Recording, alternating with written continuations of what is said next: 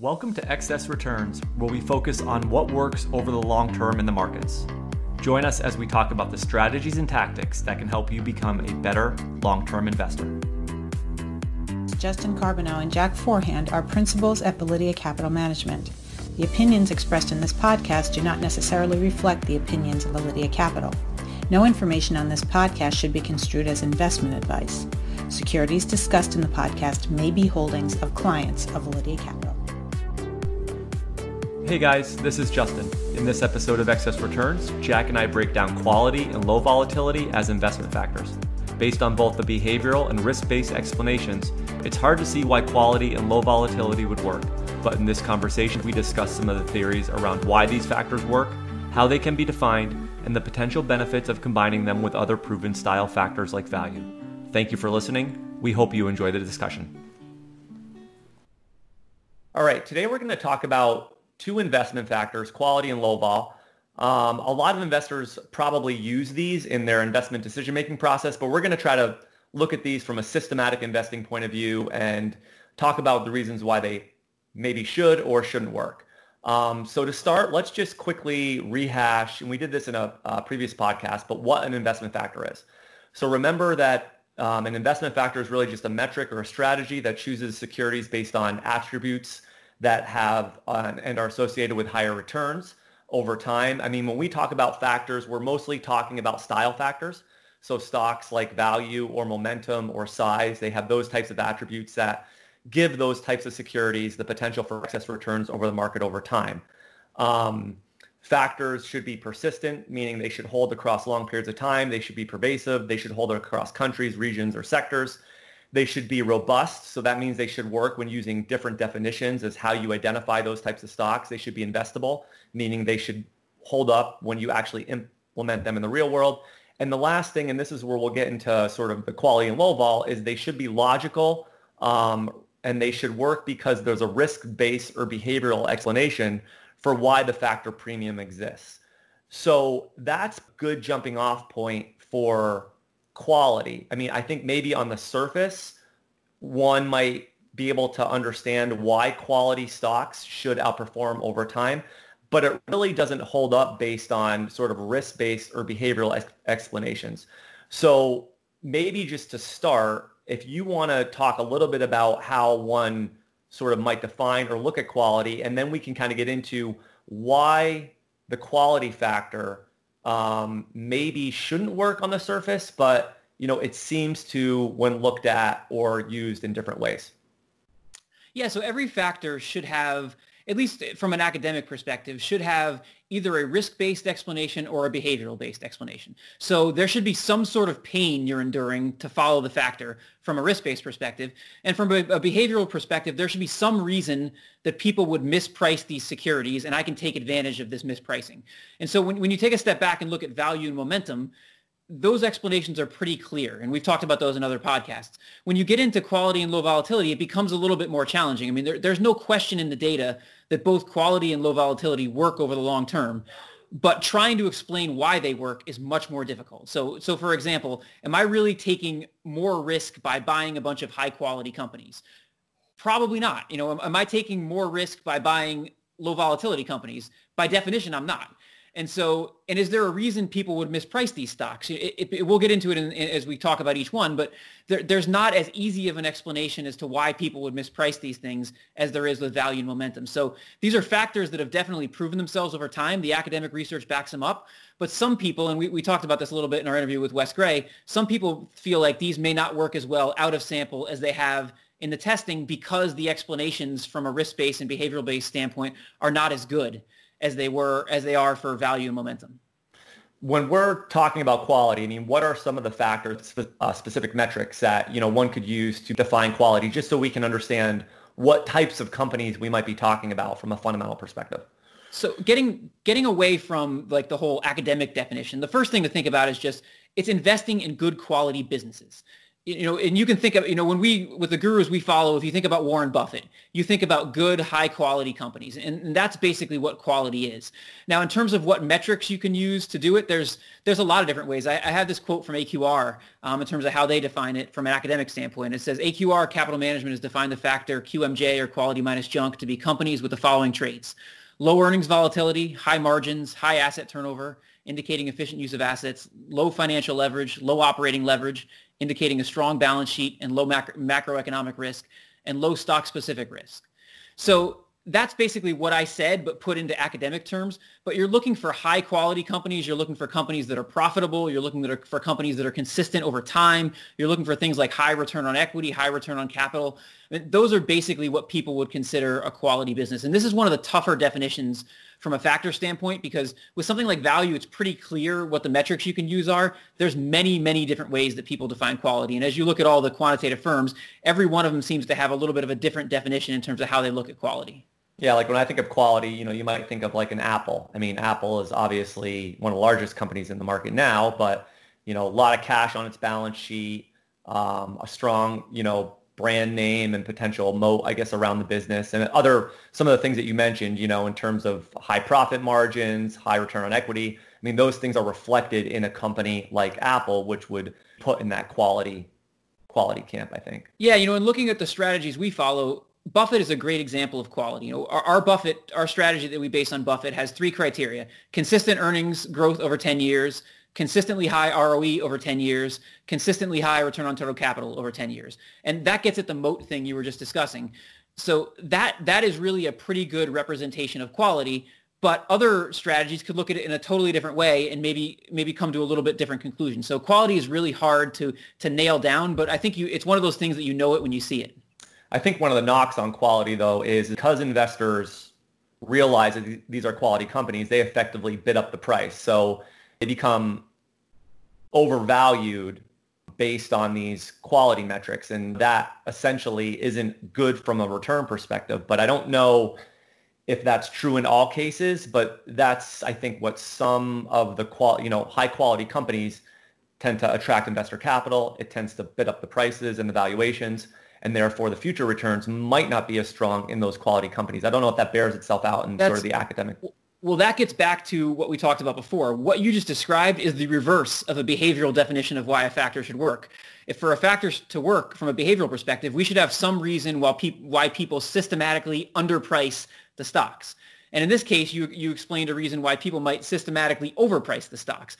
And that's why it can be very difficult to explain quality. I mean, there are some explanations for quality. Like, for instance, some people would say that investors tend to focus too much on the short term. And so they may underprice these stocks that are just sort of these compounders that are growing slowly, you know, over the long term. They may underprice these stocks because they're focused too much on short-term metrics. They're not focused on the long term. Or investors might overstate their own skill. They may try to find, like, say, diamonds in the rough versus just buying quality companies and sticking with them. So that's another reason you could say, from a behavioral standpoint, people might underprice quality companies. But if you think of those definitions relative to the definite, you know, the behavioral reason that something like value works, those are not nearly as strong.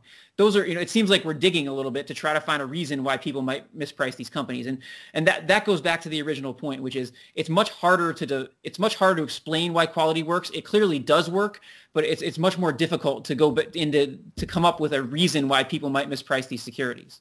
Yeah, and maybe just the last point on this quality thing is, and Wes talked, we just interviewed Wes Gray um, last week for our podcast. And one of the things that he talked about is you get some quality exposure through some of these value metrics. So, you know, you might, if you use like price to cash flow or, uh, you know, other, va- other types of va- value metrics that incorporate sort of a quality component in them. I mean, high cash flow is typically associated with high quality firms you know, you get this qual, you get this embedded quality exposure to some extent through some of these profitability-based value metrics. Yeah, it's the ones that get at the earnings power of the company. So something like price to cash flow or price to earnings, there's an embedded quality in there. Whereas something like price to book, there's actually a negative embedded quality in there. And so that, that is important to consider. And it's a totally different topic for a totally different podcast. But when you look at looking at a value composite relative to individual metrics, you know, Wes's point was it's very important to understand how much quality is in each value metric. Because maybe when you build a value composite, a lot of what you're doing is not getting the benefit from all the different factors. You're getting the benefit of this embedded quality that's in some of these factors. All right, so let's kind of pivot and move on to low volatility. So low volatility is basically stocks, stocks that exhibit low volatility are stocks that have less volatility than the overall market. And there's different ways that we can uncover stocks with less volatility. Um, do you want to break down at least two of the more standard ways how you can uncover or at least measure the volatility of stocks? Yeah, you know, when we build our factor report for Validea, we, we looked at two different things for low volatility. One is we looked at standard deviation, so stocks with a low standard deviation or lower volatility. Um, that's one way to define low volatility. The other way is beta. And, and the difference between the two is beta takes into, a, into account how the particular stock moves in, in comparison to the market. So standard deviation looks at it on its own. And so if a stock is very volatile, then it's very volatile. But from a beta perspective, a stock could actually be more volatile than the market but could actually be lower risk because it tends to zig when the market's zagging. And so those are sort of two different ways to look at it. One is a standalone way, and one is more in conjunction with a portfolio that already holds the market. Um, you know, and either one of them can work. We, we put both in our, you know, both in our factor screener, but e- either one of them can be a good way to define low volatility. I sort of feel like this flips that whole risk and return thing in, in, in finance upside down. I mean, typically we've been, you know, educated and trained to think that the higher risk, the higher the potential return. But in this case, you know, with low volatility stocks, you actually get basically market-like or maybe even higher returns in the market with less volatility. So it, really does, you know, in terms of the risk-based explanation about why a factor works, it just doesn't really intuitively make that much sense it's a tougher one to even, you know, even, it's even tougher than quality to try to explain this. Because if, if you go back to our, our principles from the beginning, are you taking extra risk by investing in low volatility? By definition, you are not. So that you really can't come up with a risk-based explanation. So now we need a behavioral-based explanation. And the most common one is that many investors don't have access to leverage. And so in order to add risk to their portfolio. Investors that don't have access to leverage will buy these higher beta stocks to try to boost their returns. And they then will overprice those high beta stocks. And so they're effectively underpricing these lower volatile stocks, even though they're less risky. So that, that's the best explanation, and, and, that's a reasonable explanation. But again, when you look at it relative to value momentum, it's, it's a little bit tougher of an explanation to, you know, to follow than the behavioral explanations for those. Yeah, before, before um, we jumped on today, I, pulled out O'Shaughnessy's fourth edition of What Works on Wall Street. And in chapter, I think, 24, he looks at um, all of the sector performance from, I think it was, let me just see here, from 1967 to 2009. So he basically looks at both the the return of the sector along with the standard deviation of the sector. And what's what's interesting in this is that consumer staples are the best performing sector over that period of time with what is effectively the second least amount of volatility uh, just behind utilities basically. So, I mean, I think one of the things that sort of tends to creep up in these low volatility strategies is you have these, you know, maybe an overweight in in consumer staples or those types of stocks that tend to have, you know, much more stable businesses that can't be disrupted as easily. Um, like they give the example in, in here that, you know, very few companies might be trying to like, you know, enter you know, Coca-Cola's market and try to, you know, knock down the moat around Coca-Cola where technology companies are different. You know, you have a lot of innovation and disruption. So I do think, you know, to some extent, some of these, some of these sector um, characteristics sort of show up in here. And that may, that may also be one of the reasons why you see over time sort of low volatility doing better. Um, it was just a thought that jumped out at me. Yeah, and you also touched on there's definitely some overlap between low volatility and quality. I mean, if you have a company that's a compounder that's you know slowly growing its earnings over time, I mean, by that that stock is likely to be less volatile in the market, and so you get some overlap with some of the other factors. And you know, another interesting thing, I was listening to an interview or I was reading an interview with Wes Gray from uh, Robeco that he did this week, and he also talked about how low volatility may be a function of combining cheap stocks with quality. And so his quote was, I believe that a cheap quality portfolio will act similarly to a low vol beta portfolio most of the time. So setting aside minutia arguments, I think it is probably close to six of one, half a dozen of the other. However, I fundamentally believe in the risk behavior arguments underlying value over the arguments underlying low volatility.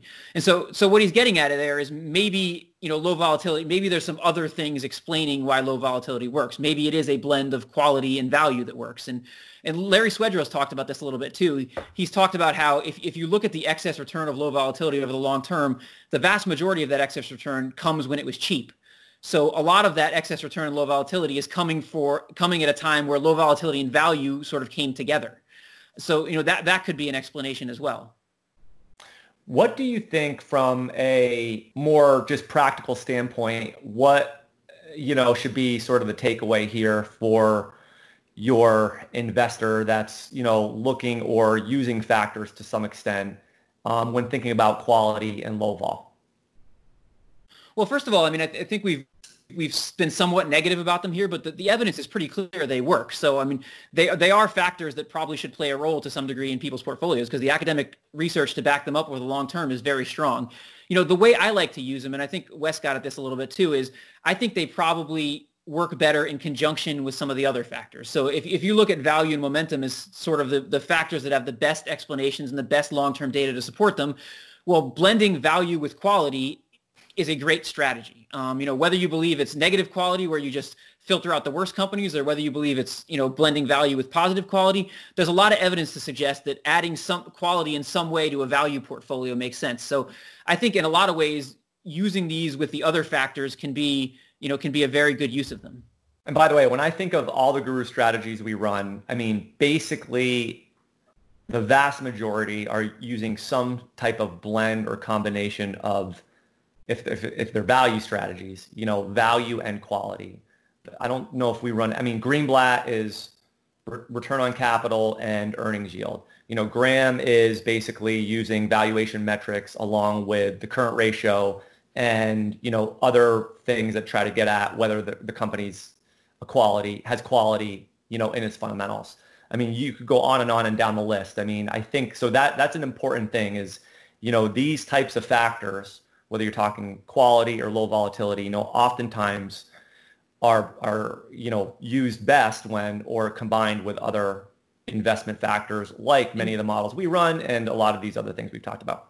And in the real world, that's what you see. You know, if we look at every manager, whether they're quantitative or not, that we follow, I can't tell you one that says buy cheap stocks with value and do nothing else.